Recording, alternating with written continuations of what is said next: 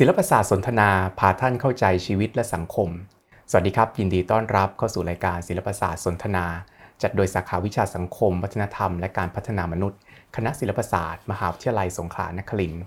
ออกอากาศในทุกวันพุธสัปดาห์ที่ 1 และ 3 ของเดือน ในเวลา 11นาฬิกา30 นาทีถึง 12นาฬิกาท่านสามารถรับชมและรับฟังย้อนหลังได้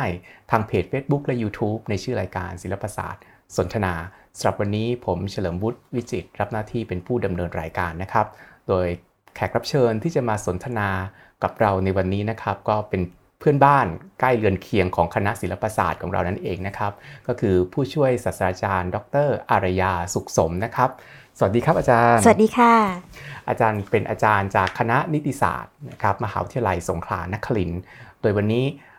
ที่เราเชิญอาจารย์มาก็เพราะว่าอาจารย์เป็นผู้ที่เชี่ยวชาญนะครับในด้านกฎหมายมหาชน สิทธิมนุษยชน และก็ความหลากหลายทางเพศนะครับซึ่งถ้าท่านผู้ฟังนะครับอาจจะไม่ได้เห็นสีเสื้อของผมในวันนี้นะครับ แต่ผู้ชมที่ดูผ่านทาง Facebook ก็คงเห็นสีเสื้อแล้วเป็นสีรุ้งนะครับ ก็คงพอจะเดาได้ว่าเราจะมาคุย เรื่องอะไรกันนะครับสำหรับเดือนนี้เป็นเดือนพายมันนะครับเราจะมาคุยเรื่องอะไรกันครับอาจารย์ครับเรื่องความหลากหลายทางเพศค่ะ ในประเด็นเรื่องของการสมรสเท่าเทียมค่ะ ในประเทศไทยค่ะครับอาจารย์ ก็เริ่มคำถามแรกกันเลยดีกว่านะครับไม่ให้เสียเวลาเลยนะครับ ก็คือคำถามแรกเราคือ สมรสเท่าเทียมมันมีที่มาและที่ไปยังไงครับก่อนที่จะมา ถึงวันนี้โอเค อาจจะต้องท้าความนิดนึงก่อนค่ะว่า ถ้าเรามองเรื่องของการสมรสเท่าเทียม มันเป็นเรื่องของอการใช้สิทธิตามกฎหมายของบุคคลแหละค่ะซึ่งแน่นอนว่าณวันนี้เนี่ยเราพูดถึงความเท่าเทียมในแง่ของความหลากหลายทางเพศเนาะเพราะฉะนั้นการใช้สิทธิในการสมรสของบุคคลเนี่ยค่ะบนพื้นฐานของความหลากหลายทางเพศเนี่ยเรากำลังพูดถึงการการใช้สิทธิสมรสบนรสนิยมทางเพศของคน นะคะซึ่งเราอาจจะต้องมองก่อนว่าเอ๊ในในในอดีตกับปัจจุบันเนี่ยมันมองเหมือนกันหรือเปล่านะคะในอดีตเนี่ยมันมีการอธิบายในเรื่องของรสนิยมทางเพศของคนเนี่ยโดยอิงกับเพศกำเนิดหมายความว่าถ้าเกิดใครก็ตามเกิดมามีเพศชายหรือเพศหญิงเนี่ยคุณก็ต้องมีรสนิยมที่รักต่างเพศ ถึงจะเรียกว่าเป็นความปกติใช่ไหมคะแต่ว่าการอธิบายแบบเนี้ยมันเป็นการอธิบายแบบในอดีต ซึ่งจะเป็นอันการอธิบายแบบทางการแพทย์นะคะเพราะฉะนั้นใครก็ตามที่เป็นคนรักเพศเดียวกัน หรือแม้กระทั่งรักสองเพศ คนกลุ่มนี้จะถูกจัดอยู่ในกล่องของความผิดปกตินะคะซึ่งไอ้ความผิดปกติเนี่ยค่ะมันถูกตีตาถูกปั๊มเนี่ยโดยความถูกโดยองค์การอนามัยโลกด้วย ว่าคนที่มีพฤติกรรมที่รักเพศเดียวกันหรือแม้กระทั่งรักสองเพศเนี่ยคือคนที่มีความผิดปกติทางจิตและพฤติกรรม ตรงนี้องค์การอนามัยโลกสแตมป์อย่างชัดเจนค่ะว่าคือความผิดปกติทางจิต ผลในทางกฎหมายเลยนะก็คือว่าพอเราไปสแตมป์ว่าให้เขาเป็นคนผิดปกติแล้ว มันจะก่อให้เกิดผลอยู่อย่างน้อยก็สองสาเรื่องแล้วค่ะเรื่องแรกสังคมจะมองว่าคนกลุ่มนี้คือผู้ร้ายคือคนที่ต้องถูกนำตัวไปรักษาอ่าเป็นภัยต่อสังคม เพราะฉะนั้นในแง่ของกฎหมาย การมีเพศสัมพันธ์ของคนเพศเดียวกัน จึงเป็นเรื่องที่ยอมรับไม่ได้ในสังคม มันต้องมีกฎหมายมาลงโทษค่ะ เพราะงั้นในต่างประเทศมันจึงมีกฎหมายที่เรียกว่าโซโดมีลอก็คือว่าเป็นกฎหมายที่ลงโทษในกรณีที่เจอคนที่เพศเดียวกันเนี่ยมีเพศสัมพันธ์กัน แม้ในห้องนอนตัวเอง อ๋อคือเราเราไม่ได้ไปมีเพศสัมพันธ์ในที่สาธารณะหรือบ้านคนอื่นเขาไปแจ้งความก็ตำรวจก็เข้าไปได้ค่ะอ๋อถ้ามีใครแจ้งว่าเรามีเพศสัมพันธ์กับคนเพศเดียวกันกับใช่ค่ะใช่ค่ะใช่ค่ะแล้วใครก็ตามไปแจ้งก็ก็ตำรวจก็ไปเจอก็ก็ถือว่าผิดกฎหมาย เพราะฉะนั้นความสัมพันธ์ของคนเพศเดียวกันเนี่ยในทางกฎหมายสมัยก่อนนะเออไม่ว่าจะเป็นอเมริกาหรือในอังกฤษหรืออะไรก็แล้วแต่เนี่ยนะคะมองว่าเป็นเรื่องของความผิดกฎหมาย เพราะเห็นว่าคนกลุ่มนี้คือคนผิดปกติทางจิตและพฤติกรรม เพราะฉะนั้นห้ามไม่ให้คนทำอย่างนี้ ต้องลงโทษซะเพื่อปราบปราม หรือในกรณีที่ทางแพทย์เขาก็จะมองว่าคนกลุ่มนี้คือผู้ป่วย เพราะฉะนั้นถ้าเป็นหญิงรักหญิงก็ต้องทำการรักษาชายรักชายก็ต้องทำการรักษา ความน่ากลัวของเรื่องนี้ก็คือว่าในกรณีของหญิงรักหญิงเนี่ยถ้าจะรักษาจะทำยังไงฮะเขาต้องให้คนเอ่อโดนข่มขืนโดยคนในครอบครัวค่ะ เขาเขาเชื่อว่าผู้หญิงถ้าเกิดมีอะไรกับคนเพศกับกับกับเพศตรงข้าม จะเปลี่ยนความคิดจะเปลี่ยนพฤติกรรม ก็จะกลับมาใช่จะกลับมามีเพศสัมพันธ์กับเพศตรงข้ามได้ตามธรรมชาติใช่ใช่อันนี้คือทางการแพทย์เขาเชื่ออย่างนั้น หรือถ้าชายกับชายชายรักชายเขาก็ใช้วิธีการช็อตไฟฟ้าค่ะเพื่อให้เขาเขาเชื่อว่าเป็นความผิดปกติทางจิตไงฮะเพราะฉะนั้นก็คือต้องใช้วิธีการรักษาทางการแพทย์อย่างเงี้ยเพื่อให้เปลี่ยนมาเป็นรักต่างเพศให้ได้ เพราะฉะนั้นจะเห็นได้ว่ามีการกระทำทรมานกับคนเพศเดียวกัน ไม่ว่าจะเป็นหญิงหรือชายโดนทั้งหมดนะคะหรือแม้กระทั่งกฎหมายก็มีการลงโทษคนเพราะเรื่องนี้ อย่างน้อยนะวันนี้นะคะร่องรอยของกฎหมายนี่ยังอยู่ในโลกนี้นะคะเจ็ดประเทศในโลกเนี่ยประหารชีวิตเพราะเหตุนี้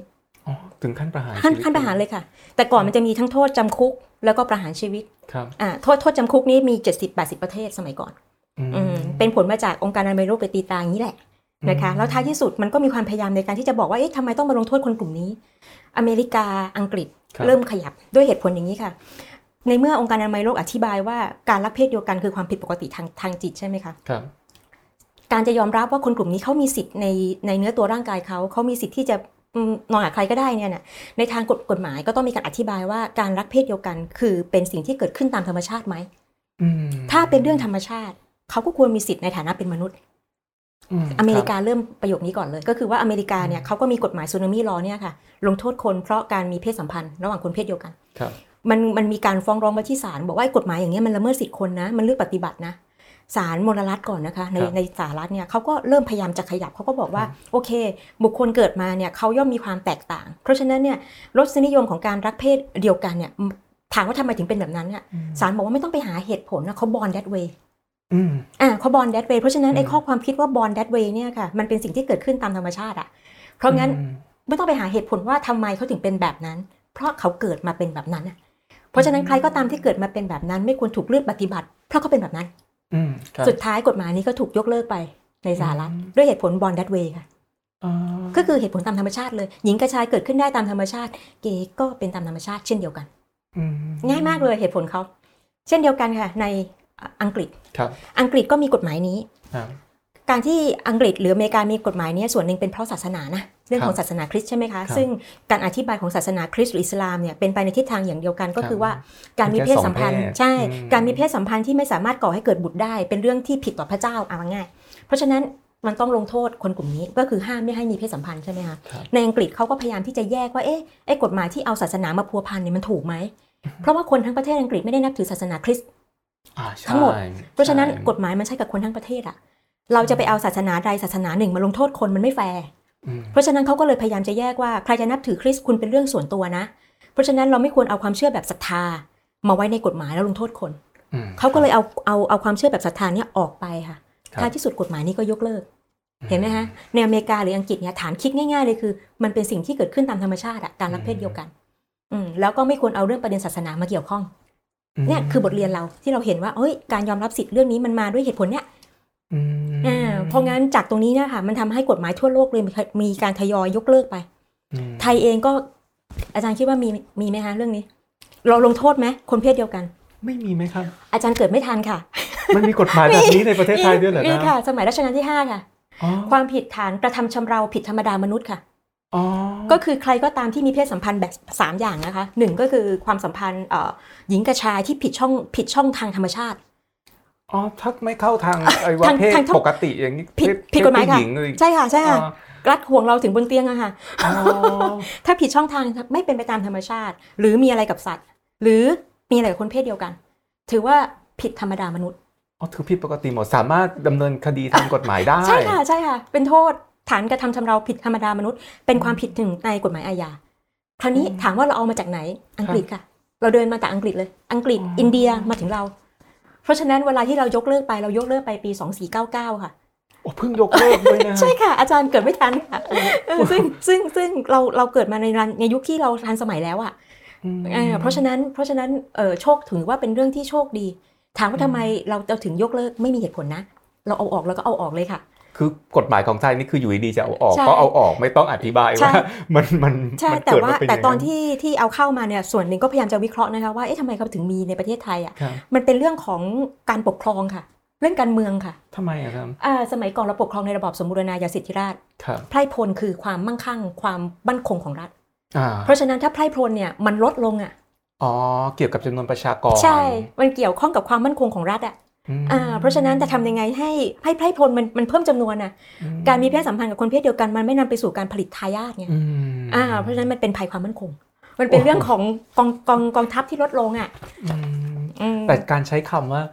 เพศสัมพันธ์ผิดอะไรนะครับกระทำชำเราผิดธรรมดามนุษย์ค่ะผิดธรรมดามนุษย์มันเหมือนกับเราโอ้แหละทำตัวไม่ใช่มนุษย์อะอย่างโอนั้นเคเลยอาจารย์เริ่มมีประเด็นตรงนี้แล้วแหละ เดี๋ยวเราไปฟังคำพิพากษาของศาลในประเทศไทยกันว่าเขามองเรื่องนี้ยังไงไอ้เรื่องเนี้ยแบบโอ้สนุกมาก อ่า อย่างนั้นเราก็เออเป็นคำถามถัดมากันเลยใช่ใช่ไหมครับว่าใช่ค่ะในปัจจุบันนี้ในประเทศไทยแหละเออที่เราได้ฟังเกี่ยวกับอืมสถานการณ์ในใช่อดีตที่ผ่านมาที่ใช่อเมริกาอังกฤษที่มีการตื่นตัวมาก่อนหน้านี้แล้ว และพยายามใช่ค่ะให้คำอธิบายของการเปลี่ยนแปลงใช่ไหมครับใช่ค่ะแต่พอมาถึงประเทศไทยของเราล่ะครับว่าสถานการณ์ในประเทศไทยค่ะมันเป็นยังไงอ่าเกี่ยวกับการเกี่ยวกับการสมรสของคน เพศเดียวกันค่ะเราต้องเน้นย้ำเพศเดียวกันในที่นี้ก็คือทั้งชายชายเออหญิงหญิงหญิงหรือเบรกไปทั้งไบเซ็กชวลนะ คือชอบได้ทั้งอ่าสองเพศ ใช่ใช่อคยู่รับในกลุ่มนี้หมดเลยดังนั้นในอืมประเทศไทยเป็นยังไงครับเออาอจารย์ตอนนี้ ก็ถ้าถ้าเรามองว่าต้นกำเนิดของการขับเคลื่อนในเรื่องนี้นะคะถ้าเราจะมองก็คือจะมีคู่รักที่หลายคู่ที่จะพยายามจดทะเบียนแหละ แต่ว่าอืมเป็นเคสที่มันเป็นหมุดหมายแรกน่าจะเป็นที่เชียงใหม่เอ่อ ชายรักชายค่ะชายชายเอ่อคู่คู่รักเพศเดียวกันชายไปจดทะเบียนที่เชียงใหม่ครับแน่นอนนายทะเบียนไม่รับจดแน่ เพราะอ่าตามกฎหมายไทยเนี่ยการจดทะเบียนเนี่ยมันต้องเป็นเรื่องระหว่างหญิงกับชายตั้งแต่ 17 ปีครับเพราะฉะนั้นในกรณีที่เป็นชายกับชายมันจึงไม่เข้าองค์ประกอบของกฎหมายครับเอ่อเจ้าหน้าที่ก็ต้องปฏิเสธครับนะคะแต่แน่นอนการปฏิเสธตรงนั้นถามว่าชายรักชายคู่นั้นเขารู้ไหมคิดว่ารู้นะคะเขารู้ก่อนไปาจดทะเบียนใช่น่าแต่จะว่ารู้เพียงแค่ก่ว่าอนเขาต้องการจะจะขับเคลื่อนอะ ให้เกิดอืมเป็นต้องตีปี๊บให้ดังก่อนในเรื่องนี้ เพราะฉะนั้นตอนนั้นในสมัยรัฐบาลคุณยิ่งรักษณ์ค่ะ ก็มีความพยายามในการที่จะร่างพรบคู่ชีวิตขึ้นมา ตั้งแต่ปีอืม56 นะ 2556 แต่ว่าพรบนั้นเนี่ยมันมันได้ล่มไปเพราะว่าพอเราใช้คำว่าพรบคู่ชีวิตมันกำลังสร้างลูกของการมีครอบครัวอีกลูกหนึ่งแยกต่างหากจากหญิงกับชายครับที่เราใช้กฎหมายอีกตัวหนึ่งก็คือประมวลกฎหมายแพ่งและพาณิชย์ครับในการจดทะเบียน เพราะฉะนั้นการสร้างลูกขนานเนี่ยมันทำให้เกิดปัญหาว่าเอ๊ะมันคือพลเมืองชั้นสองหรือเปล่าอืมอ่าแล้วสิทธิ์และหน้าที่มันจะเหมือนกันหรือเปล่า ในเมื่อมันแยกออกมาแบบนี้มันอาจจะยังด้อยด้อยด้อยกว่าไหมอืมท้ายที่สุด กฎหมายตัวนี้ก็ก็แท้งไปเดี๋ยวก็คือขอแทรกนิดหนึ่งค่ะได้ไหมครับอาจารย์ใช่ค่ะว่าตอนที่เกิดขึ้นในรัฐบาลของคุณยิ่งรักษณ์เนี่ยเหตุการณ์ค่ะเนี้มันเกิดขึ้นในบ้านคุณยิ่งรักษณ์เนี่ยค่ะในต่างประเทศเนี่ยมันมีกฎหมายแบบนี้มาก่อนแล้วหรือเปล่าคอ่ารับมีมีค่ะมีค่ะเออในต่างประเทศเนี่ยการอยู่ร่วมกันของคนเพศเดียวกันมีหลากหลายรูปแบบมากเลย เป็นแบบ marriage ก็ได้ก็คือการจดทะเบียนสมรสเลย หรือเป็นแบบ pact ก็คือเป็น partnership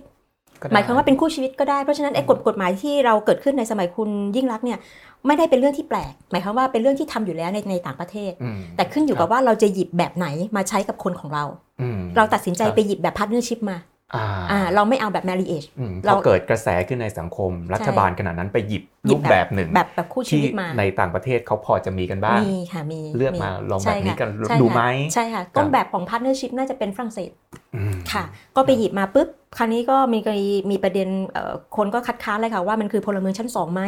สิทธิ์บางอย่างเช่นบุตรบุญธรรมรับร่วมกันไม่ได้ หรือแม้กระทั่งเวลาเราอยู่ด้วยกันจดเป็นทะเบียนเป็นคู่ชีวิต อีกฝ่ายหนึ่งไม่สามารถรับสวัสดิการของรัฐได้อย่างเงี้ยครับเพราะฉะนั้นสิทธิ์ที่มันหายไปมันทำให้คนเนี่ยต่อต้านครับท้ายที่สุดร่างกฎหมายฉบับนั้นไปตกอยู่ในมือของกรมคุ้มครองสิทธิและเสรีภาพของรัฐบาลไปในในเวลานั้นแล้วก็เงียบไปครับ ในเวลาหลังจากนั้นค่ะปี 63 2563 รัฐบาลเอ่อพักการเมืองพักก้าวไกล หรืออนาคตใหม่ในเวลานั้นนะคะก็มีการเสนอร่างกฎหมายเอาแบบ marriage มา ไม่เอาแล้วอืมคู่ชีวิตเอาแบบ marriage มา ก็คืออมไปหยิบการแก้กฎหมายประมวลกฎหมายแพ่งและพาณิชย์ค่ะครับเขาแก้เลยเขาบอกว่าไม่เอาแล้วหญิงกับชายอะ17 ปีอะขอเป็นบุคคลสองฝ่ายอายุ 17 ปีได้ไหมอืมเขาเอาแบบนั้นเลยอะเป็นแบบ marriage ครับก็กลายเป็นว่าในเวลานั้นประเทศไทยเรามีการเสนอร่างกฎหมายแบบมี 2 แบบ ก็คือแบบ partnership กับ marriage ครับ ขนานกันครับนี่คือปี 63 ใช่ไหมคะครับคราวนี้มันก็มีคนมาเคาะระฆังในเวลานั้นคือปี 64 ค่ะครับหลังจากนั้นปีเดียวเนี่ยสารรัฐธรรมนูญตัดสินอ๋อมันมีการไปจดทะเบียนของหญิงรักหญิงคู่หนึ่งที่กรุงเทพมอันนี้ก็เทสอีกเหมือนกันค่ะ ก็คืออยากรู้ว่าจะใช้สิทธิ์ได้หรือเปล่า ก็ไปปุ๊บนายทะเบียนก็ปฏิเสธแน่นอนใช่เขาก็เลยเอาคำปฏิเสธเนี่ยไปฟ้องศาลบอกว่าเนี่ยการปฏิเสธไม่ถูกต้องนะเลือกปฏิบัติเขานะ ประเด็นมันมีอยู่ว่ากฎหมายที่เจ้าหน้าที่มาใช้ปฏิเสธเนี่ย ก็คือประมวลกฎหมายแพ่งและพาณิชย์มาตรา 1448 นะคะครับที่เขียนว่าชายกับหญิง อายุครบ 17 ปี จดทะเบียนสมรสได้เนี่ยไอเนี้ยขัดรัฐธรรมนูญไหมอืมอ่าประเด็นเรื่องนี้ค่ะขัดรัฐธรรมนูญไหมเขาฟ้องอยู่ 2 ประเด็นเลยค่ะหนึ่งเขาบอกว่าตอนนี้คำว่าเพศในประเทศไทยมันมีมากกว่าหญิงกับชายนะ มันมีคำว่าความหลากหลายทางเพศด้วยครับอันนี้ประเด็นแรกค่ะ ประเด็นที่สองเขาบอกว่าสิทธิ์ในการสมรส เป็นสิทธิ์ของคนทุกคน เขาก็เป็นหนึ่งในนั้น ก็ควรมีสิทธิ์ในการสมรสด้วย และสิทธิ์ในการสมรสไม่ได้ดูว่าคนคนนั้นมีรสนิยมแบบไหนอะอันนี้คือข้อข้อร้องเรียนเขาครับศาลก็ต้องศาลก็รับไปศาลก็รับไปพิจารณาศาลตีความประเด็นแรกเลยก่อนค่ะศาลบอกว่าศาลรู้ศาลเข้าใจคำว่าเพศศาลเข้าใจว่าเพศหมายถึงหญิงกับชาย และศาลก็เข้าใจด้วยว่ามันจะมีคำอีกคำหนึ่งคำว่าเพศสภาพศาลบอกว่าเพศสภาพคือการแสดงออกบทบาททางเพศของบุคคลตามความพึงพอใจของบุคคลอะแสดงว่าศาลมาละมองว่ามันคือความพึงพอใจ ทางเพศของคนอืมอะอันนี้คือประเด็นแรกที่ศาลวางศาลตีความว่าศาลเข้าใจอย่างนี้นะเพศครับประเด็นต่อมาศาลตีความคำว่าสมรสค่ะ สมรสในสายตาศาลศาลมองยังไงศาลรัฐธรรมนูญบอกว่าการสมรสที่มาของประเทศไทยเลยนะ การสมรสมีที่มามาจากจารีตประเพณีในอดีต ซึ่งสงวนไว้เฉพาะแค่หญิงกับชาย อันนี้ศาลมองประเด็นแรกเลยค่ะ ที่มามาจากจารีตมีได้เฉพาะหญิงกับชายสองความหมายศาลมองยังไงฮะศาลบอกว่า การสมรสหมายถึงหญิงกับชายตกลงอยู่กินกันเป็นผัวเมียเนี่ยเพื่อสืบเผ่าพันธุ์มนุษย์ค่ะ นี่คือความหมายที่ศาลมองอืมคือประมาณว่าคุณต้องมีลูกอะ แต่งงานเอเพื่อผอลิตเพื่อผลิตประทาชายากทรใช่ค่ะ อันนี้ประเด็นที่ที่สองอันนี้คือความหมายนะคะ อันที่สามวัตถุประสงค์ คือคุณต้องมีบุตร วัตถุประสงค์คือแต่งงานเพื่อสืบเผ่าพันธุ์เพราะฉะนั้นไอ้ความรู้สึกผูกพันมีการส่งต่อจากรุ่นสู่รุ่น เป็นเรื่องละเอียดอ่อนที่คนเพศเดียวกันไม่สามารถมีได้สารเขียนแบบนี้เลยนะคะ เป็นความรู้สึกผูกพันละเอียดอ่อนที่คนที่มีความหลากหลายทางเพศไม่สามารถมีได้ ไอ้ที่แรงไปกว่านั้นนะแล้วก็คนก็ไม่ไม่ค่อยโอเคเลยก็คือว่าสารใช้คำว่าสัตว์โลกบางประเภท ถ้าสัตว์โลกบางประเภทมีพฤติกรรม หรือมีชีววิทยาบางอย่างที่แปลกออกไป ก็ไปออกกฎหมายต่างหากสิมอ่าไอ้นี่คือสิ่งที่ศาลมองเราศาลมองคนคนไทยที่เป็นกลุ่มบุคคลที่มีความหลากหลายทางเพศ เอ่อเพราะฉะนั้นจากตรงเนี้ยแค่ตีความนะครัฮะบในมุมในมุมของของของอาจารย์นะมองมองได้สองประเด็นนะคะประเด็นแรกศาลมองว่ากลุ่มบุคคลที่มีความหลากหลายทางเพศศาลมองว่าคือกลุ่ม LGBTI ซึ่งไม่ใช่ค่ะอืมถามว่าหญิงกับชายคือสมาชิกของความหลากหลายทางเพศไหมคะใช่เลยใช่รับค่ะ เพราะฉะนั้นทุกคนคือกลุ่มเดียวกันหมดเลยใช่แต่ศาลกำลังจะบอกว่าหญิงกับชายคือกลุ่มปกตินะ ส่วน LGBTI คือกลุ่มยกเว้นอืมซึ่งไม่ถูก อันนี้อ่าขอวิพากษ์วิจารณ์เลยคือไม่ถูกครับในทางวิชาการนะก็คือ การมองเป็นกลุ่มยกเว้น เพราะฉะนั้นถ้ายกเว้นก็ไปเอากฎหมายต่างหากซะอันนี้คือประเด็นแรก ประเด็นที่สองศาลมองว่าการสมรสคือการสัญญาว่าจะมีบุตรค่ะ กับรัฐโอ้ยถ้าหญิงคนนั้นเป็นหมันขึ้นมาใช่นี่ก็ค่ะคือเป็นความผิดปกติของรัฐแล้วนะครับต้องใช่ห้ามเขาจดทะเบียนละใช่อันนี้อันนี้คือการแค่แค่การตีความความหมายเนี่ยอุ้ยเราก็รู้สึกว่าเออเราเราเรียนมาอีกแบบอะเราทำวิจัยอีกแบบอะแล้วเราก็รู้สึกว่าเฮ้ยข้อค้นพบในต่างประเทศไม่เป็นแบบนี้เลยอะ อ่าเอออันนี้เป็นเป็นเป็นแค่ตีความใช่ไหมคะดูคำวินิจฉัยนะคะครับถามว่าเรื่องนี้กฎหมายตัวนี้เลือกปฏิบัติไหมศาลให้เหตุผลอยู่สองสามข้อค่ะ ข้อหนึ่งศาลบอกว่ามาตราหนึ่งสี่สี่แปดคือธรรมชาติของมนุษย์อยู่แล้ว หมายความว่าหญิงกับชายคือความเป็นธรรมชาติ คือ act of God ค่ะอืมแสดงว่าอะไรที่ไม่ใช่หญิงกับชายคือ abnormal ค่ะคืออันนี้คืออืมคือสิ่งที่ศาลมอง เพราะฉะนั้นเนี่ยเอ่อธรรมชาติของมนุษย์ เอ่อมามาตราหนึ่งสี่สี่แปดตั้งอยู่บนธรรมชาติของมนุษย์เป็นเรื่องที่สืบเป็นเรื่องที่เป็นไปตามจารีตประเพณี เพราะฉะนั้นเนี่ยเอ่อเป็นเรื่องที่ถูกต้องอยู่แล้ว ประเด็นต่อต่อมาถามว่ากฎหมายต้องระบุเพศไหมต้องเป็นหญิงกับชายจำเป็นไหมถ้าไม่ถ้าถ้าระบุเป็นบุคคลได้ไหมศาลบอกว่าไม่ได้ ต้องระบุเพศ เหตุผลเพราะอืมวันดีคืนดีถ้าเราไม่ระบุเพศมันจะกลายมาเป็นผู้ชายขอมาเบิกค่ามะเร็งปากมดลูก ผู้หญิงจะขอมาเบิกค่ามะเร็งต่อมลูกหมาก ท้ายที่สุดจะเป็นภาระของรัฐในการที่ต้องไปเช็คสิทธิ์ของหญิงกับชายทั่วไปด้วย ว่าคุณมีสิทธิ์เบิกจริงหรือเปล่า หรือเอ่อในกรณีที่ถ้าไม่ระบุเอาไว้เลย มันจะก่อให้เกิดช่องช่องว่างที่ทำให้คนเออมาอาศัยสิทธิ์ในการจดทะเบียนแล้วแล้วมามาเคลมเกี่ยวกับผลประโยชน์ของรัฐเอออันนี้ก็แบบเป็นเรื่องที่เขาป้องกันเอาไว้ก่อนเอออันนี้ก็น่าเราฟังแล้วรู้สึกไงคะ มันก็ดูผิดปกติยังไงอะเพราะเพราะคงไม่มีเอิ่มผู้ชายคนไหนไปเบิกมะเร็งปากมดลูกได้ เพราะมันไม่มีมดลูกใช่ไหมแค่แต่ในมุมก็ในมุมของอาจารย์คือพิสูจน์ได้มองมองว่าทุกคนเสียภาษีอะอะใช่เออทุกคนเสียภาษีถ้าพิสูจน์ได้ว่ามันจริงก็ก็จบแล้วนี่ค่ะเขาค่ะป่วยอะไรแล้วก็ใช่เบิกจ่ายกันไปใช่เพราะทุกคนมีสิทธิใช่เสียภาษีเป็นประชาชนเท่าใช่กัน ใช่คือจากตรงนี้ทำให้เราเห็นอะไรฮะเราเห็นเลยว่าศาลกำลังเคาะว่าหญิงกับชายคือปกติ ส่วนใครที่ไม่ใช่หญิงไม่ใช่ชายคือไม่ใช่ความปกติอะมซึ่งตรงกันข้ามกับศาลต่างประเทศเลยอะค่ะ เมื่อกี้จำได้ไหมคะที่ใช่ที่ที่เล่าให้ใช่ฟังว่ามันคือบอลดัตเวย์อะใช่เขาเกิดมาเป็นแบบนั้นอะไอเนี่ยยอมรับตามตามวิทยาศาสตร์ด้วยนะคะบอลดัตเวย์คือเกิดมาเป็นแบบนั้น แต่บ้านเราเนี่ยใช้หลักวิทยาศาสตร์เหมือนกันแต่ตีความในในทางลบค่ะ ก็คือเขาเชื่อว่าความความเป็นวิทยาศาสตร์ในประเทศไทยคือมีแค่หญิงกับชายอืมส่วนความหลากหลายทางเพศอีกกลุ่มหนึ่งเนี่ย คือความผิดปกติ ซึ่งอืมซึ่งซึ่งสวนทางกับในโลกนี้เลยอืม จริง ๆ แล้วองค์การอนามัยโลกยกเลิกความเป็นความเป็นเอ่อความผิดปกติด้านจิตและพฤติกรรมของคนรักเพศเดียวกันหรือสองเพศเนี่ยตั้งแต่ประมาณช่วงศตวรรษที่ 90 ไปแล้วค่ะ ยกเลิกไปแล้ว แต่ประเทศต่างประเทศเราประเทศเรามันขยับช้าอ๋อจริง ๆ เอาเอาตราออกไปแล้วค่ะ คือเป็นเป็นเรื่องความแตกแตกต่างแล้วค่ะ ไม่ใช่ความผิดปกติอืมอืมไม่มีการกำหนดอใช่ย่างนั้นแล้วใช่ไหมเพราะงั้นพอศาลไทยตัดสินแบบนี้นี่ปี 2564 ใช่ไหมคะครับก่อนหน้านี้ที่จริงศาลไทยน่าไปดูงานในอเมริกา อเมริกาเนี่ยมีคดีในปี 2015 ค่ะครับ2015 เขาตัดสินเรื่องของการยอมรับสิทธิ์ในการสมรสของคนเพศเดียวกันในศาลฎีกาเลยนะคะครับอเมริกาให้เหตุผลง่ายมากเลย 3 เหตุผลคือ 1. การสมรสของคนเพศเดียวกันเป็นสิทธิส่วนตัวอืม และเขาเชื่อว่าเป็นสิทธิ์ในการกำหนดตนเองว่าเราจะเลือกใครเป็นคู่ชีวิตเราก็ได้ และเป็นสิทธิ์ที่มีก่อนการเกิดรัฐด้วยค่ะ คือหมายความว่าเป็นสิทธิ์ที่เกิดขึ้นมาพร้อมกับความเป็นมนุษย์ ไม่ได้รัฐเขียนให้เรา เราจะรักใครชอบใครไม่ใช่ว่ารัฐเขียนให้เรามีอำนาจ แต่เรามีอำนาจกำหนดตัวเราเองครับเพราะฉะนั้นเป็นสิทธิ์ส่วนตัวและเป็นศักดิ์ศรีความเป็นมนุษย์อืมเกิดขึ้นก่อนรัฐค่ะเพราะฉะนั้นรัฐมาสั่งให้เรารักใครไม่ได้ครับอันนี้ประเด็นแรก ประเด็นที่สองก็คือ แล้วจะมีผลกับเด็กไหมถ้าคนเพศเดียวกันมีลูกครับศาลก็บอกว่า ยิ่งเป็นผลดีกับเด็ก เพราะคนพร้อมอะคนที่พร้อมทางฐานะอะมเขาพร้อมที่จะ support เด็กอยู่แล้ว การที่ให้ยอมยอมให้คนรักเพศเดียวกันเนี่ยจดทะเบียนนั่นแหละยิ่งเป็นการ support เด็กอืมอันนี้ประเด็นที่สองครับประเด็นที่สามสมรสไม่ได้แปลว่าสัญญาว่าจะมีบุตรกับรัฐอ่าศาลบอกว่าไอ้การมีบุตรคือความสามารถในการใช้สิทธิ์ต่างหาก แต่ทุกคนต้องมีซะก่อน ส่วนจะใช้ได้หรือไม่อีกเรื่องอ่าใช่ใช่เห็นไหมคะใช่มันเป็นเรื่องที่แบบ มันเป็นสิทธิ์มันเป็น เหตุผลตามธรรมชาติมากเลยอะอืมอืมแต่บ้านเรายังไปไม่ถึงตรงนั้นอืมเพราะเพราะฉะนั้นเนี่ยจากคำพิพากษาของศาลในศาลในประเทศไทยเนี่ยค่ะคำวินิจฉัยในปี 64 มันทำให้เกิดเกิดคำตอบในประเทศไทยว่าศาลบอกว่าในเมื่อความหลากหลายทางเพศคือกลุ่ม except ก็คือกลุ่มยกเว้นครับคุณไปออกกฎหมายเฉพาะซะ เพราะฉะนั้นโอกาสที่เราจะมีเป็นแบบ marriage อาจารย์ว่ามีได้ไหม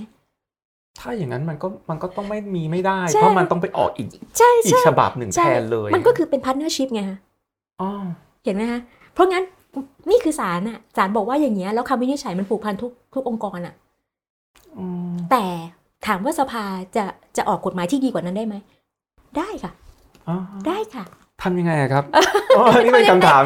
ที่สาวของเราเลยใช่ใช่แล้วใช่จะทำยังไงให้มันสภาพดีกว่านั้นแน่นอนที่ไม่ต้องไปออกกฎหมายเพื่อทำให้ เป็นสิ่งประหลาดเออออกไปอีกอะไรอย่างเงี้ยเออซึ่งค่ะทั้งๆที่มันก็เป็นคนเหมือนกันใช่ความเราก็เป็นหนึ่งในความหลากหลายกันทำไมไม่ใช้กฎหมายฉบับเดียวกันไปเลย ใช่ค่ะใช่ค่ะนี่คือเรื่องของรูปแบบแล้วว่าตอนเนี้ยกฎหมายที่วิ่งอยู่ในประเทศเรามีกี่แบบครับท้ายที่สุดตอนนี้มี 2 แบบแล้วค่ะ ก็คือเป็นแบบ marriage ก็คือแบบสมรสเลย กับแบบ partnership แบบ marriage เนี่ยนำโดยพักพักก้าวไกลอะต้องยอมรับว่าเขาว่ายืนมีจุดยืนหยุดจุดยืนก็คือว่าเขาไปหยิบประมวลกฎหมายแพ่งและพาณิชย์มาครับ ไปแก้บอกว่าไม่เอาแล้วหญิงกับชาย ใช้คำนี้ไม่เอาแล้วเขาจะใช้คำว่าบุคคลสองฝ่ายที่มีอายุครบ 17 ปี เพราะฉะนั้นใครก็ได้ค่ะ หญิงกับหญิงชายกับชายหรือหญิงชายปกติแบบเป็นเป็นเพศตรงกันข้ามก็สามารถใช้สิทธิตามกฎหมายได้อืมเพราะฉะนั้นนี่คือทางแก้ของก้าวไกล ก็คือทำเป็นพรบสมรสเท่าเทียมมก็คือประมาณกำลังจะบอกว่าไปแก้พรบไปแก้พระราชบัญเปิดไปแก้ประมวลกฎหมายแพ่งและพาณิชย์นะเขาขอยืนแบบ marriage ครับในขณะที่อีกกลุ่มหนึ่งเป็นแบบ partnership ก็คือแบบคู่ชีวิตซึ่งเป็นร่างของรัฐบาลครับอ่าเขาก็บอกว่าไม่ไม่ต้องไปแตะประมวลกฎหมายแพ่งและพาณิชย์แต่แต่สร้างรูปพิเศษขึ้นมาก็คือสร้างอีกรูปหนึ่งขึ้นมาอ่าแต่ก็มีปัญหาค่ะ เพราะว่าคำถามก็คือว่าไอ้ partnership หรือคู่ชีวิตเนี่ยพรบคู่ชีวิตเนี่ยไม่ว่าจะเสนอโดยองค์กรไหนนะคะเอ่อคำถามก็คือว่าหนึ่งใช้กับใครหมายความว่าใครบ้างที่จะมาใช้บริการกฎหมายฉบับนี้ได้บ้าง เฉพาะคนเพศเดียวกันไหมหรือหญิงกับชายที่ไม่ประสงค์จะผูกพันแบบ marriage อ่าใช่ครับใช่ไหมคะเพราะบางคนก็ไม่ได้อยากจะใช่สมรสแบบใช่แบบนั่นแน่นๆอะเอาแบบแบบแบบได้หลวมๆหลวมๆอ่าเพราะฉะนั้นกฎหมายตัวนี้จะมีปัญหาตั้งแต่หนึ่งใช้กับใครอืมและสองอายุเท่าไหร่ถึงจะใช้สิทธิ์ได้ คนที่เสนอร่างพรบคู่ชีวิตยังเสนอต่างกันนะคะ ในสองประเด็นเนี้ยค่ะ คือบางบางร่างก็เสนอว่าเฉพาะเพศเดียวกันใช้ใช้ใช้บริการ หรือบางบางร่างก็บอกว่าได้ทั้งทั้งสองแบบก็คือคู่เดียวกันเพศเพศเดียวกันก็ได้ หรือต่างเพศก็ได้ แต่อายุยังมีปัญหาค่ะ เขาจะไปเคาะที่ 18 ปีอืมันแปลกตรงที่ว่าประมวลกฎหมายแพ่งบอก 17สิบเจ็ดแต่พรบคู่ชีวิตบอกให้ 18 อันเนี้ยก็เลือกปฏิบัติแหละ ใช่ เห็นไหมคะเพราะฉะนั้นพอการสร้างรูปพิเศษขึ้นมามันมันคิดเยอะอะแล้วมันทำให้ต่างทำไมก็ไม่รู้าอันนี้เป็นประเด็นค่ะ แต่ว่าคิดว่าเหตุผลก็คือว่าเขามองเขามองเรื่องผลกระทบกับคนที่สามมากกว่า หมายความว่าถ้าเราดูประมวลกฎหมายแพ่งและพาณิชย์เนี่ยถ้าเราจดทะเบียนสมรสได้เราจะมีความสัมพันธ์กับบุตร คือเราจะมีบุตรได้ บุตรได้แล้วก็มีอุ้มบุญก็ได้ รับบุตรบุญธรรมร่วมกันก็ได้ครับแต่ถ้าเป็นพรบคู่ชีวิตเนี่ยเท่าเท่าเท่าเท่าที่ดูนะคะ รับบุตรบุญธรรมเนี่ยอาจจะได้ครับ แต่อุ้มบุญไม่ได้ค่ะอืมอาจจะมองว่าเป็นเรื่องของการเลี้ยงเลี้ยงดูบุตรเนี่ยนะโค้ชเขาคงกลัวว่าเอ่ออยู่เลี้ยงดูโดยคนรักเพศเดียวกัน เขากลัวว่าเด็กจะมีพฤติกรรมเรียนแบบผู้ปกครอง เป็นไปได้เป็นไปได้ ซึ่งตรงนี้เนี่ยศาลอเมริกาบอกว่ามันเป็นเรื่องที่ดีที่เขาจะได้มี ประโยชน์ทางเศรษฐกิจในซอฟต์ในการ support เขาศาลไม่ได้มองเรื่องพฤติกรรมเลียนแบบในอเมริกานะคะแต่บ้านเราอาจจะกังวลในเรื่องนั้น เพราะงั้นพรบคู่ชีวิตถามว่ามันเท่ากันจริงไหมไม่เท่าค่ะอืไม่เท่าค่ะ โดยเฉพาะเรื่องบุตรไม่เท่า อืมก็จะไปติดตรงเรื่องใช่ตรงเรื่องบุตรใช่ไหมครับใช่ค่ะจริงๆการมีบุตรของเพศเดียวกันเนี่ยก็เป็นสิ่งที่ถกเถียงแล้วก็ใช่มีปัญหากันทีเดียวนะครับใช่บางทีเราก็คิดว่าถ้าเกิดคนมีเพศเดียวกัน แล้วคนเพศเดียวกันไปรับบุตรแล้วอ่าบุตรจะ เจอปัญหาใช่สังคมไหมจะลอกใช่เลียนแบบหรือเปล่าจริง ๆ ผมคิดว่าเราน่าจะตั้งคำถามกลับมากกว่า ถ้าเด็กมันมีปัญหาเอ่ออย่างเงี้ยเพราะสังคมหรือเปล่าอ่าอ่าถ้าเราอ่าสร้าง attitude ที่เหมาะสมให้กับสังคมค่ะเด็กก็ไม่มีปัญหาใช่ก็ค่ะได้นี่ครับใช่ค่ะคิดว่าพฤติกรรมมันมาจากโอเค ในครอบครัวเราปฏิเสธไม่ได้แต่ส่วนหนึ่งครับก็สังคมด้วยข้างนอกด้วยอืมเพราะงั้นคิดว่าถ้าเป็นเรื่องของการพูดถึงสิทธิ์ของคนนะคะในโดยส่วนตัวนะคะสิทธิมนุษยชนเราไม่สามารถแบ่งเป็นเป็นท่อนๆได้อะคือตอนนี้เอาสิทธิ์เรื่องนี้ไปก่อน แล้วเดี๋ยวอีกสักสิปีอีกอีกสิทธิ์หนึ่งนะ มันไม่ได้อะค่ะมันมันต้องใช้สิทธิ์อย่างเป็นระบบอะคนมันอยู่ด้วยกันมันอยากมีลูกอยู่แล้วค่ะอือืมันเป็นไปไม่ได้ที่แบบอยู่ด้วยกันแล้วห้าเอามไปมีลูแค่กนี้นะก่อนแล้วรอไปก่อนด้วยเดี๋ยวก็ให้สิทธิ์เพิ่มใช่อะไรเงี้ยค่ะใช่ค่ะถ้าไปแล้วไปสุดทางค่ะอ๋อแสดงว่าในในมุมมองของอาจารย์อาจารย์กำลังคิดว่า ถ้าเราจะออกกฎหมายนี้ก็ควรจะครอบคลุมไปเลย ใช่ค่ะ ในในทีสิทธิ์ตัวเองก็เสนอแบบนั้นเลยค่ะอ๋อว่า จดทะเบียนดีกว่าค่ะแบบอืมแบบประมวลกฎหมายแพ่งและพาณิชเพราะย์มีบางบางคนก็มองคนบางกลุ่มนะครับ ก็มองว่าเอ๊ะก็ค่อย ๆ เดินไหมไล่ไปทีละสเต็ปค่อย ๆ ชิมลางกันไปก่อนว่าแบบนี้ได้ไหมแล้วค่อยเพิ่มไปเรื่อยๆ จากคู่ชีวิตสักเท่านี้ก่อนหนาแล้วเป็นสมรสหนาแล้วเพื่อให้ได้สิทธิ์ครบถ้วนอาจารย์ไม่เห็นด้วยกับแบบนั้น เราลองคิดอย่างนี้แล้วกันค่ะอย่างนี้วันนี้รัฐบาลบอกว่าเออเรามีสิทธิ์ในการประกอบอาชีพทำมาหากินไปก่อนแต่ทางการเมืองไม่ต้องพูดนะ ห้ามห้ามพูด เห็นไหมคะมันเหมือนกันเลยคือสิทธิ์ทุกอย่างมันต้องไปด้วยกันอะ มันต้องไปพร้อมกัน เพราะฉะนั้นสิทธิ์ในการอยู่อยู่เป็นครอบครัว มันมีสิทธิ์หลายสิทธิ์ที่แฝงอยู่ข้างใน มันเป็นสิทธิ์ระหว่างกันและสิทธิ์ในการสร้างสมาชิกใหม่ด้วย มันมันมันขัดธรรมชาติมนุษย์นะคะถ้าอยู่ด้วยกันแล้วมีสมาชิกที่สามไม่ได้อะ มันไม่เติมเต็มหรอกมมันเป็นอืมโครงข่าย ใช่ค่ะ ที่ที่มันต้องมาพร้อมกันจริงใช่ๆนะครับใช่ค่ะ ใช่ค่ะก็ น่าสนใจมากๆนะครับวันนี้ก็เต็มอิ่มมากกับเรื่องสมรสเท่าเทียมนะครับค่ะเราจะเห็นแล้วว่าการสมรสไม่ใช่แค่เรื่องของความรัก ไม่ใช่ค่ะ เป็นเรื่องโครงสร้างของรัฐด้วยค่ะใช่เป็นเรื่องของการได้เข้าถึงสิทธิประโยชน์ต่างใช่ๆตามกฎหมาย ใช่ เป็นค่ะเรื่องหลายเรื่องมากๆทั้งสุขภาพ เรื่องอำนาจรัฐ เรื่องการใช่ค่ะเมืองใช่เรื่องค่ะสิทธิประโยชน์มากมาย จึงไม่ใช่แค่ค่ะเรื่องที่จะแต่งงานเพื่อ ชอบใจแสดงความรักเท่านั้นไม่คงไม่คงเป็นไม่ความเข้าใจที่ไม่ถูกต้องเลยใช่นะครับค่ะวันนี้ก็เต็มอิ่มมากๆนะครับ กับพรายมันสมรสเท่าเทียม กับรายการศิลปศาสตร์สนทนานะครับ วันนี้ผมคงต้องขอบคุณนะครับ ผู้ค่ะช่วยศาสตราจารย์ ดร อารยาสุขสมเป็นอย่างยิ่งนะครับค่ะขอบคุณค่ะครับอาจารย์ครับค่ะก็เราจะมาพบกันใหม่นะครับนะในอ่าสัปดาห์ต่อๆไปนะครับ ในเรื่องที่น่าสนใจ เราจะพยายามหาเรื่องที่อ่า น่าสนใจมานำเสนอแก่ท่านผู้รับชมและรับฟังนะครับ วันนี้ก็คงต้องขอจากลากันแต่เพียงเท่านี้นะครับ สวัสดีครับ ค่ะ สวัสดีค่ะ